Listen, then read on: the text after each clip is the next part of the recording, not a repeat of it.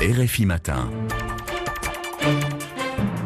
Le cap euh, en Afrique du Sud où se tiennent aujourd'hui les obsèques de Desmond Tutu, cette figure de la lutte contre l'apartheid décédé le 26 décembre dernier à l'âge de 90 ans. Jean-Baptiste Placa, on revient avec vous euh, ce matin sur le parcours de Desmond Tutu, euh, proche de Nelson Mandela. Hein. En quoi donc était-il comparable à son ami? On court toujours le risque de se perdre dans des considérations inconsistantes lorsque l'on s'égare à vouloir comparer des personnalités d'une telle dimension. Desmond Tutu lui-même avait bien défini les rôles.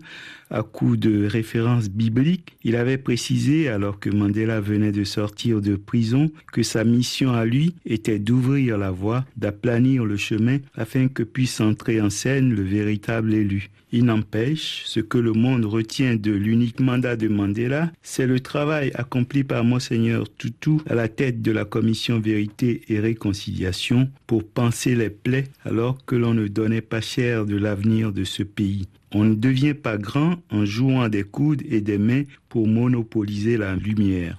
Puisque nous ne sommes pas loin du trop plein d'éloges, aussi avisés que dithyrambiques, et certainement très beau, peut-être vaudrait-il mieux s'interroger sur l'après Desmond Tutu en Afrique du Sud et sur tout le continent. Qui donc pleureront demain les Africains comme ils pleurent aujourd'hui Desmond Tutu. Quels Africains rassemblent aujourd'hui les qualités qui ont fait de l'ancien archevêque du Cap une telle icône respectée sur tous les continents? On trouvera bien euh, quelques figures, hein, Jean-Baptiste, même si euh, elles n'ont pas toutes la stature d'un Mandela ou d'un Monseigneur C'est bien là tout le problème. Ce n'est pas un luxe pour un peuple d'avoir par génération quelques personnalités de cette envergure. Lorsque l'on n'en trouve pas et que l'on doit se contenter de deux classes en dessous, c'est que la société stagne, pire qu'elle recule. On ne demande à personne d'avoir accompli l'intégralité de ce qu'a réussi l'archevêque mais des femmes et hommes qui contribuent à élever la conscience, la fierté nationale, il en faut pour avancer. Desmond Tutu avait à peine 52 ans lorsqu'il a reçu le prix Nobel de la paix pour son implication contre l'injustice que subissait son peuple. Les innombrables sacrifices consentis au péril de sa liberté, parfois même de sa vie, et jusqu'à son dernier souffle, il n'a cessé de mettre cette notoriété au service de l'Afrique. Alors peut-être que quelques icônes surgiront au fil des événements, au tournant de l'histoire.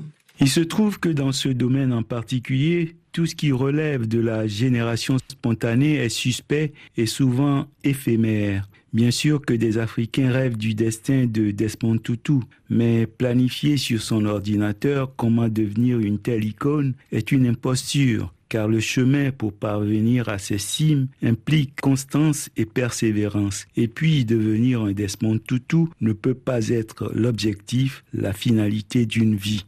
Seul le désintéressement, l'humilité, la bonté, le sens de l'intérêt général, le souci de l'autre, la simplicité et tant d'autres qualités que nous avons entendu vanter depuis une semaine peuvent, avec le temps, faire de vous un tout petit toutou car ce n'est pas un chantier sur lequel l'on se convaincrait d'avoir bientôt fini. Il faut travailler sans relâche et sans calcul. Lorsque vous arrivez au sommet, ce n'est pas vous, mais les autres qui apprécieront ce que vous avez accompli, ce que vous êtes. Ensuite, vous ne pourrez pas dormir sur vos lauriers, car ceux-ci peuvent vite se flétrir. Desmond Tutu ne courait pas frénétiquement après les honneurs, la lumière.